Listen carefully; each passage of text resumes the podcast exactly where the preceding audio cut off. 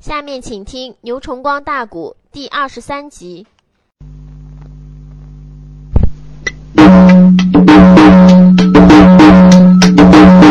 杨家内姑可恼了姑娘金玉容，一动没手，打出来那柄走线的驼，背部内姑娘的垂发。一发背中，打奔那位朴总兵，贼朴干一见的说不好啊！忙忙的又将独腿同人领，也只能说去家打来锤一柄，也得没料想啊，病人被捉落在刘平。上章书我讲过，这个走线锤，嘿，这要一下架倒了，架在重心上，架个正缝上的，那算巧。你要架不好，不受伤，你兵人也得让人夺去。嗯，这个孬小子连两下也没成，就拿起来瓢干也不简单哈。这小子力大无穷。跟杨棍搁开封湖校军场打六十多个回合，拿起杨棍那样本事，真砍实杀，都没把他给猎到。后来杨棍不枪里夹锤，把他给打脱线的吗？可是金玉龙这个锤法，比杨棍那个走线锤锤法打的还要准确。就这一下头，把朴干都打败了。朴干受伤了吗？没受伤。摘下了马，没摘下马，那怎么一招败阵了？你看看，独腿仆人叫人一下给夺去了，那独腿人打手里嘣落地去了。大将走马两雄兵人都没有，还不等于败阵丢人？怎么的？这个锤要有碗口大，铁不溜圆的，锤正当阳有眼儿，铁链子拴个上的，啪啦一抖手，这个锤撒去了。嗯。你要一下架到锤头，正好好架到重心了，当都能把这个锤崩出去。这个锤是圆的，铁不溜团，怎能巧你都能架到正风，你架不到那个正风里，它都会偏。这个圆鼓鼓的东西，你架不到那个重心，它一偏，顺你兵刃都划过去。一划，它围绕你兵刃上边都要转，怎么的？一划，你都碰到链子了。链子搁后，你没架到锤头，你不见到拽到链子吗？你这一架到链往上边一带劲一掀，这个锤头呜，它围绕着独腿头杆子上边，呲啦下都绕出来多少招子。小姐一看这一招没打到人，那家伙手忙眼快，哎，架到锤了，兵人绕着杆子上边去了。姑娘金玉荣双膀一叫一，朴干没注意。朴干两手左着独腿人，从底下往上架，海底捞月之势。对，这个时候姑娘拽着走线锤是往脸前拽的，嘡一下，把这个家伙手里走线锤还不如给拽掉。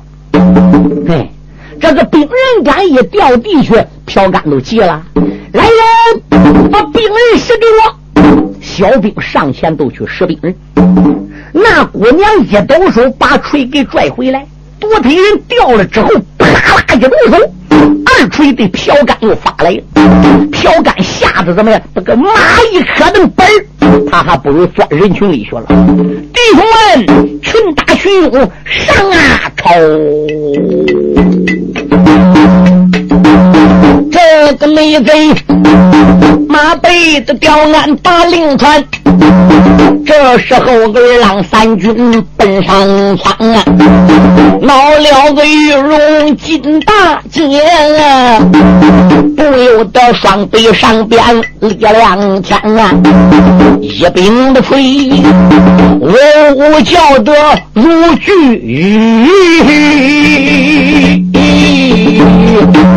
耳听内得呼呼叫得狂风险。那一些良兵闯不上去呀。朴干此时把令传啊，弟兄们赶紧备好凋零箭，快射他的马心圆。小姑娘一见也不怠慢，走前追来护着自己马吊鞍。姑娘这一柄锤在手里边耍起来，不亚在狂风巨雨，又好像惊涛骇浪，唰呜呜呜呜呜呜呜呜呜呜呜呜呜呜呜那个锤刷起来，你根本看不到人，也看不见马，小兵闯不上去吗？连周围周的凋零燕挨着走线锤打的刷刷刷刷，跟雨点似，整个都给打掉了。孬小子此时才有空，叫小兵把他兵命给射来。朴干抓独腿仆人在手，弟兄们，谁要能射到小丫头的人，我赏银一百两；谁要能射到小丫头的马，我赏你一百两。如果要能将小丫头合捉，家交去给给梁王做妃子，你我大家都是有福同享啊！众想之下，必有勇夫。二郎三军不怕死的，嗷嗷一声往上围。列位姑娘，这个锤打不倒人，呜呜叫，耍起来跟狂风似的。他一奏到当兵的，一棒下子。这个锤必然走要缓一点可，啊，这再揍倒人还得缓。那些不怕死的亡命之徒，一个劲往上边围。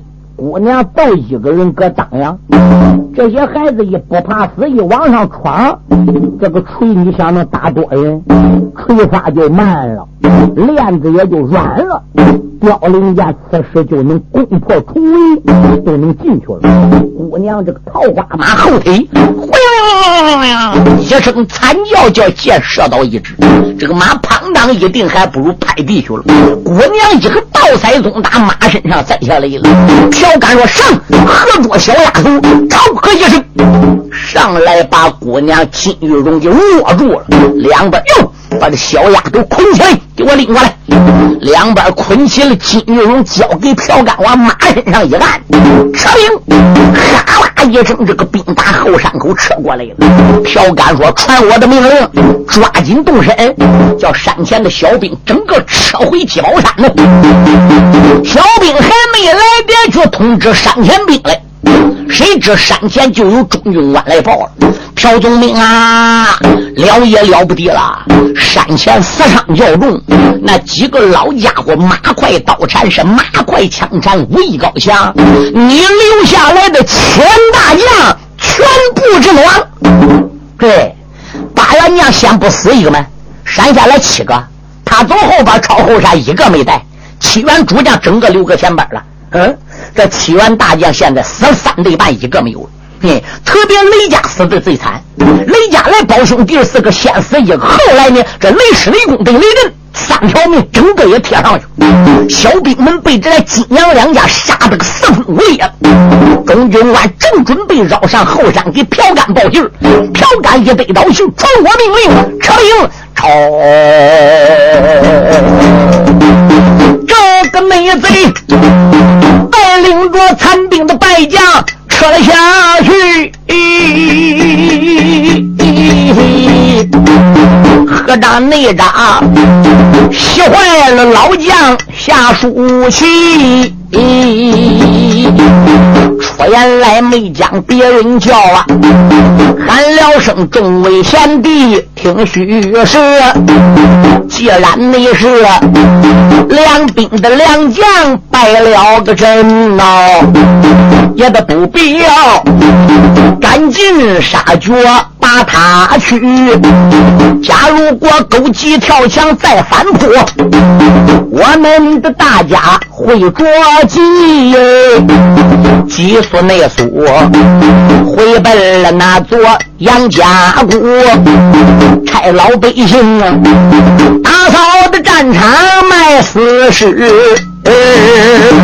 谁料内想啊，刚刚才来到谷口里呀，包老爷、杨老爷不知听短的，你在那古前交战那小道，少夫人被人捉下大山去。老杨会哎呀一声说不好啊，那个金圣祖牙关的紧咬没治理。金圣祖和金刀杨会老弟儿俩一听说闺女儿媳妇被人走后山朝山给掠走了，老弟儿俩可害怕。你说这杨棍早晚要来见俺老弟俩，怎么交代？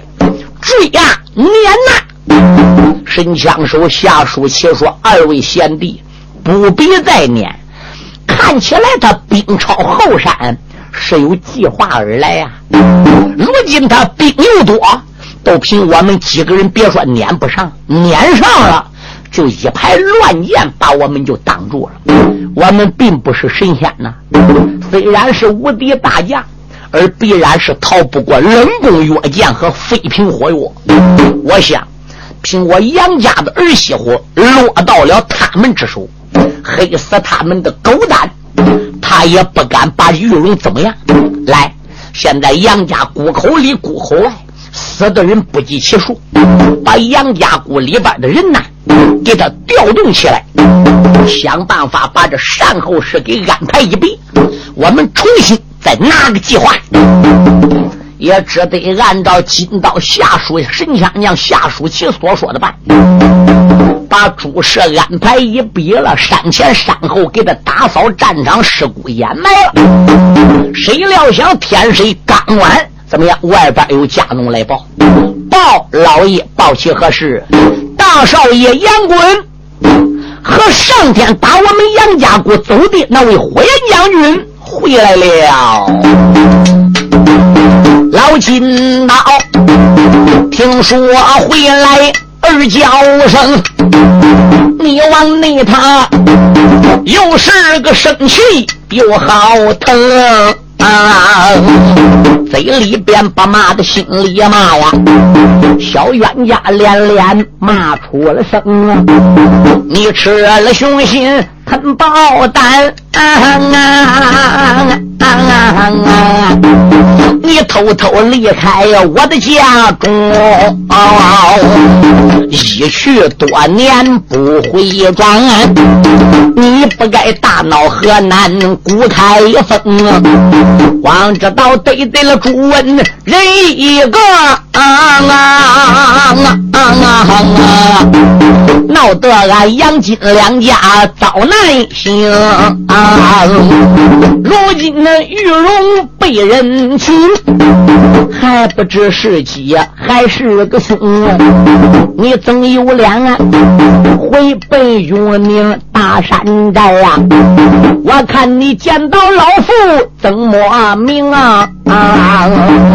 不多时，来了杨棍英雄将啊，身后那边啊，跟来了黑脸虎寿亭啊，弟兄妹俩迈步走进待 K 舍呀，忙忙的跪在地雷无平啊，他一看老弟兄都是好生的。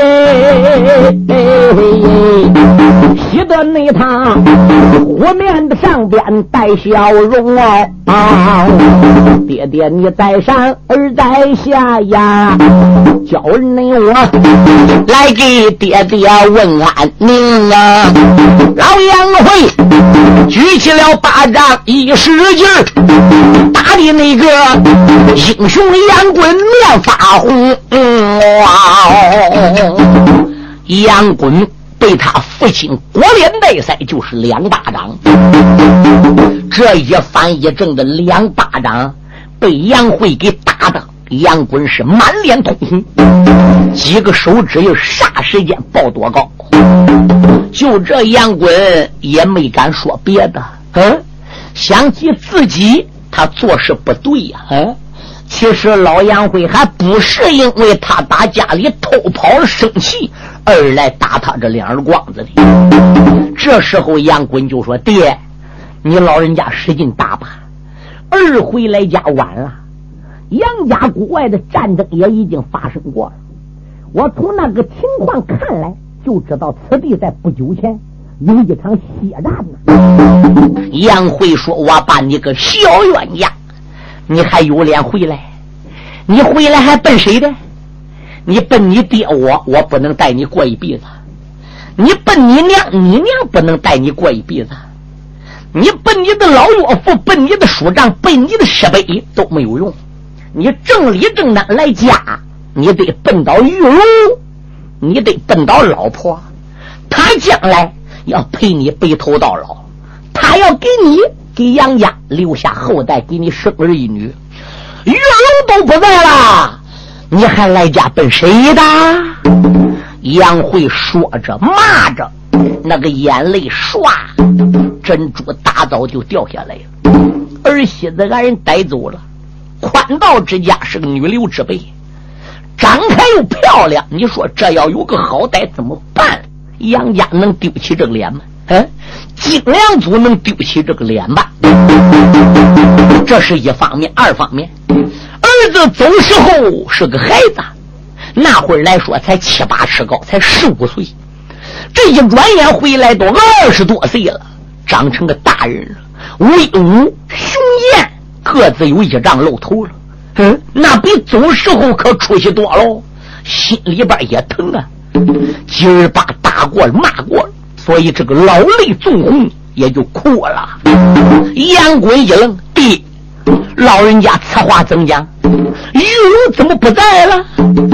这时候金良祖就过来了，喊道一声：“老兄弟，杨慧啊，孩子来家就是件好事，也不要让孩子只顾难过，也不要让孩子打。杨棍，你先起来。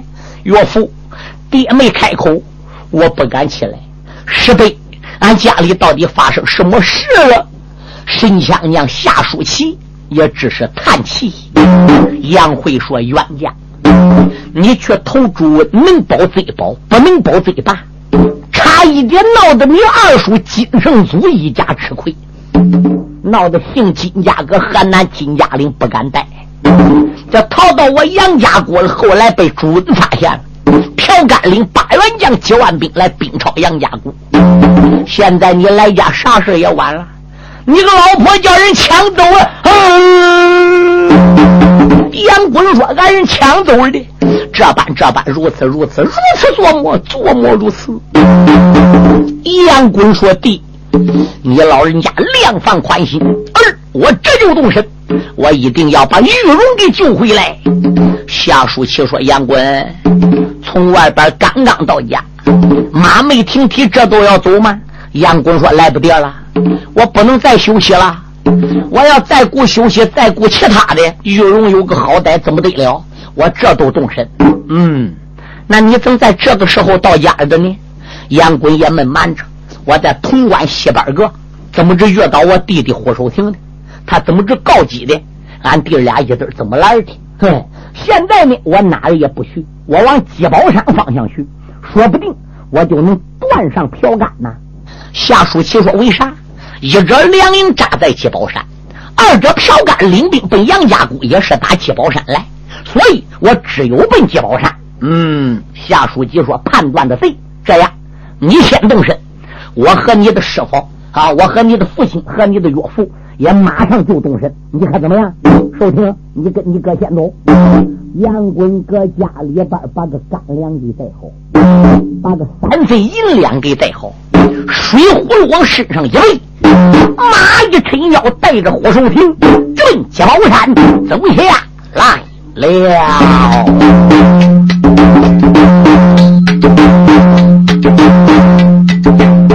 将杨棍回到了家里。晚了一步，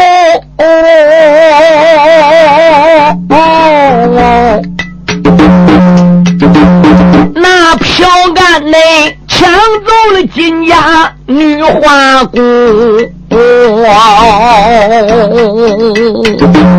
一阵一阵牙关紧咬，眉头皱，身后那边跟来了寿亭百姓胡，杨英雄，两营的里边点点香啊，都骂梁王本姓朱，老匹夫，我小军场里。得罪了你，有种的，你差人把我杨棍来扶皇，为什么？你去报高山传命令，拆票杆，攻打我的杨家谷。虽然你是我回奔永宁高山寨呀，可惜的是抢走了贤妻女花姑。这一那次接宝山要把人来献呐，我叫那女死在那接宝。大山谷加入内国，接宝山不把人来献，我叫你你几十万人马都服我。人寿亭跟随他哥哥杨棍，弟兄俩马没停蹄，不分北昼啊，从自己的杨家谷出来奔焦山方向就没停留，哗啦啦啦啦啦啦啦啦啦啦啦啦啦啦啦啦啦一直追到吉宝山。奇怪的是，就他弟兄俩这个速度，没断上去攻打杨家谷的兵。奇怪的是，没断上总兵朴干。杨棍说：“贤弟不对。”火焰寿听说，我也觉得有点不对。朱温大营扎在鸡宝山，朴干领兵是攻打杨家谷，是从鸡宝山去的。杨家谷战争一结束，朴干一走，必然还得奔鸡宝山，还得奔梁营，还得奔朱温。他不找朱温，他找谁？他能往哪去？他想起来离开杨家谷不久，我们弟兄俩也都到家了。俺弟俩到家里，也就算没耽搁什么时间。这一路上边，凭俺俩这个速度，应该断上票杆，应该断上粮兵。这怎么马上到鸡宝山啊？没追到粮兵呢？没断到票杆呢？难道朴干这孬小子足智多谋，怕杨家谷背后有追兵来，他还能不往界宝山，还能去到往旁边走了吗？他往旁边走，他又上哪去呢？嗯，杨滚他大马也来到个鸡宝山，身后那边啊，又跟来寿亭姜魁元，弟兄俩正在山前来讲话呀。这个大道上有一辆车马跑得欢、啊，再瞅那着大车的前边定睛的看。那个大车前。过来了两匹马心猿，马背的吊鞍留神看呐，传来了杨棍结拜好金兰，传来了大哥刘高刘志远，传来了宝通。排行三，就见你这弟兄的两个同穿孝，大车上放着一口的棺，两名的家丁把个灵车赶，那杨棍就在这马背。开了个眼，来这可是大哥道啊！我都问三弟，面前立刻叫祭宝山？弟兄俩一眼望见将阳棍呐，忙忙你的去按下了马心元。杨滚刘志远对高宝同弟兄仨这又见面，老大老三连忙立下来迎杨滚，杨滚跟霍寿亭连忙立来迎刘高的高宝同。哎，这时候说过话了杨滚再朝灵车上一望，这一口棺材是六六铜，棺材前边的大字上边写的是“先父高四义之灵位”，那不用说，这口棺材。是高宝同怎么样？给他父亲灵柩是往哪里搬的喽？嗯，杨棍不见到高司机这个棺材便罢。杨棍一眼望见高司机这个棺材，连忙离紧走几步，松松腰里的潘家带展开往上边一撩，他兰陵就跪下了。英雄杨棍跪在了地呀，止不内住，耳目之中泪涌泉。出言来没把别人叫，去死的师哥判了一番。想当那出雕鹅凌云你。见的个面呐，你把我留在家里过了两年，你把那刘贺的枪法传给了俺呐，这个阮英清三样的功夫都教全，我的十七岁。离开了师哥山东省，贼不内改呀！战太保前往古太原，东门的外边打了败仗，巡师北前往古河南，师弟我到达金家岭，我听说你刚刚走过五六天啊！啊恨的那是我跟哥哥没见面呐，我的哪料想啊，一命死在鸡宝山，我在那太平镇前得了个信，与宝同出奔鸡宝来报冤，没了内想啊，呼延的收听来送信。我奈奈何，只得回奔我的家园。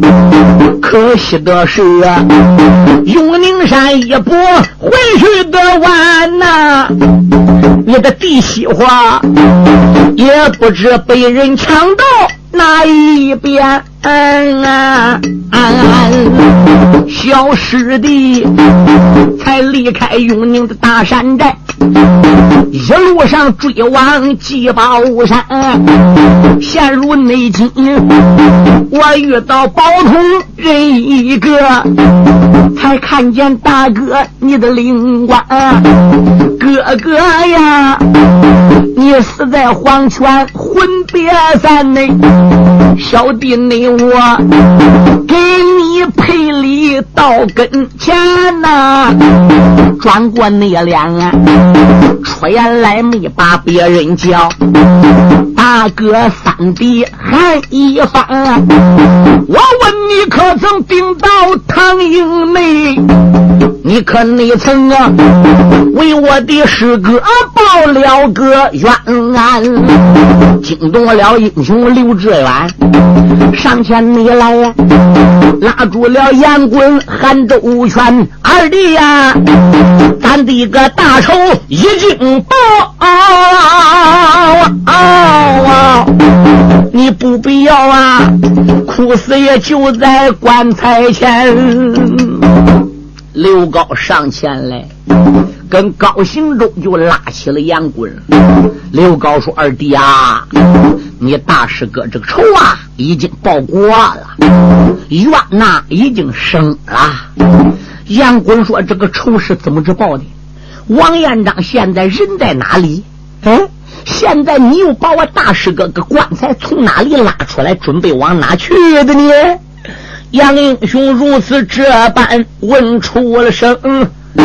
那一旁惊动少将高宝通，说言来也没把个别人叫，喊了那声二哥不知要听清，自打那座咱潼关西边分的一个手。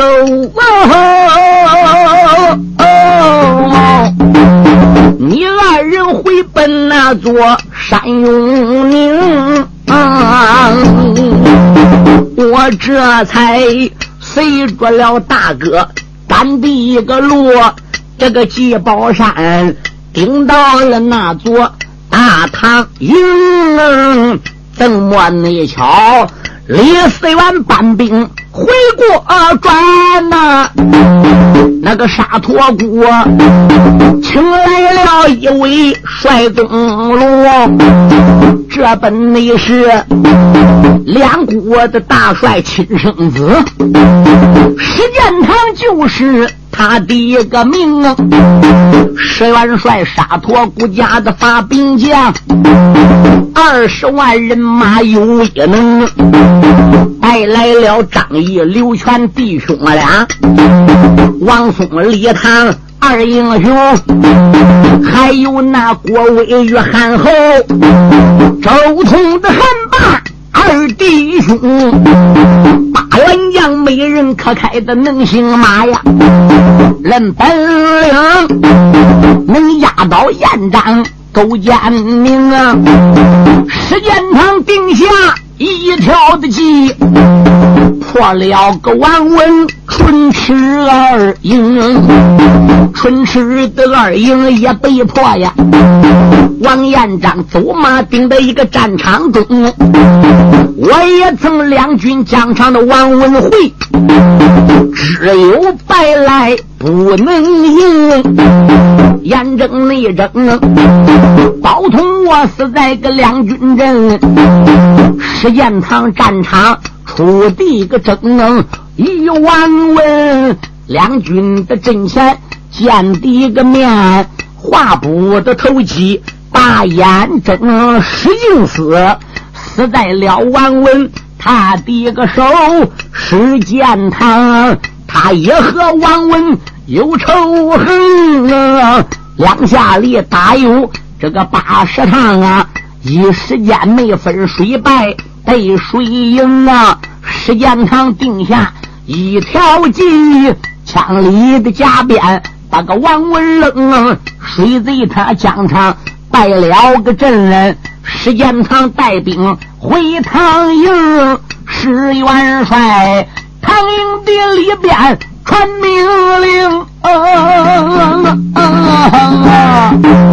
白阵图命出来大将。正气名，头一个本是个太保李存勖，第二个本是那四员太保公，第三个本是驸马石敬瑭，第四个本是我的大长兄。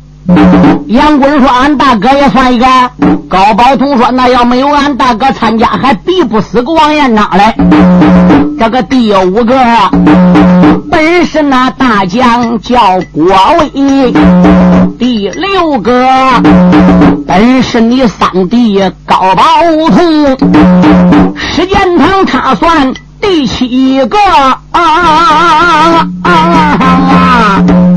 把王文引入了我们埋伏中，勾家内堂啊引来了王文人一个，那个内贼被俺包围重围中，东西的南北出不去。嘿嘿三天三夜，难出了那座阵土中。哦，到最后万般无邪奈，拔剑自刎送了个中。贼王问，死在了五龙二虎阵哦。包同你我割他的人头何其灵啊！二番那头，狼虎将出离了五龙二虎阵，闯进了朱温他的个营啊！郭成都带人战场的来走马呀，被我们大家消灭干净。嗯啊！石建堂一声令下，入山的刀，老虎将杀进大梁的营，贼朱温能手下的大将全死了，二郎的三军死得凶，贼朱文在粮营里边被杀死。我的亲自的又把个朱文脑袋领，贼朱温死在了七宝高山寨，那些的小兵跑干净，大量的国家被咱灭，我的领人头回奔了那座大唐营，石建堂也算把仇报啊。我的高兴着，也算给爹爹报仇恨啊！潞州王李焕把俺请啊，他叫俺去保大唐金江魂啊！石建堂和我包头都没同意，石元帅搬走了他的爹爹四十灵。时间长办事回奔那沙陀谷，我也没曾啊，又给我爹爹把练成啊。哎，我只说回奔那山东的雕鹅岭啊，在积宝山前与你相逢啊。这都那是三三的假意实成话啊啊啊！心中的我哪有虚言对你蒙？要不信，俺二哥你朝山上仔细的看，这山上那都是大唐兵将的营。刘高、刘志远来送高宝同呢，弟俩打那个鸡山上边带着灵柩。刚刚下鸡山，走还没有五六里路，这都遇着杨棍了。杨棍迎着高宝同的手，山木朝鸡山上一看，哟，那个唐营啊，还果然扎在个鸡山上面。当时杨棍就说了：“那要照三弟你这样讲，那还亏大太保李思源喽。要不是大太保李思源跑到沙陀谷。”搬来了两国大帅石敬思的儿石建堂，要不是石元帅到接宝山摆下五龙二虎阵，那还逼不死个王延章喽。高宝通说一点也不假，我们大家武艺高强，只是匹夫之勇，论起排兵布阵，那石元帅比我们要高得多啊。石元帅搬他父亲石敬思死时，也回沙陀去了。人不保李存勖、李思源对李环，我呢继承俺爹的遗志，不出明主，绝不出山。来接宝山走马报号，那是给俺爹报仇的。当然，唐王请我去保他，我也不保了。现在三王爷老主李环已经让位了，他的侄子四太保李存勖已经黄袍加急坐殿，称为后唐了。哎。李克用十三个儿子，十二个是义子，只有这个四太保李存勖是晋王李克用亲生。李克用死了，按道理李存勖都排七位。李存勖说了：“我年轻啊，三皇叔，哎，你来做吧。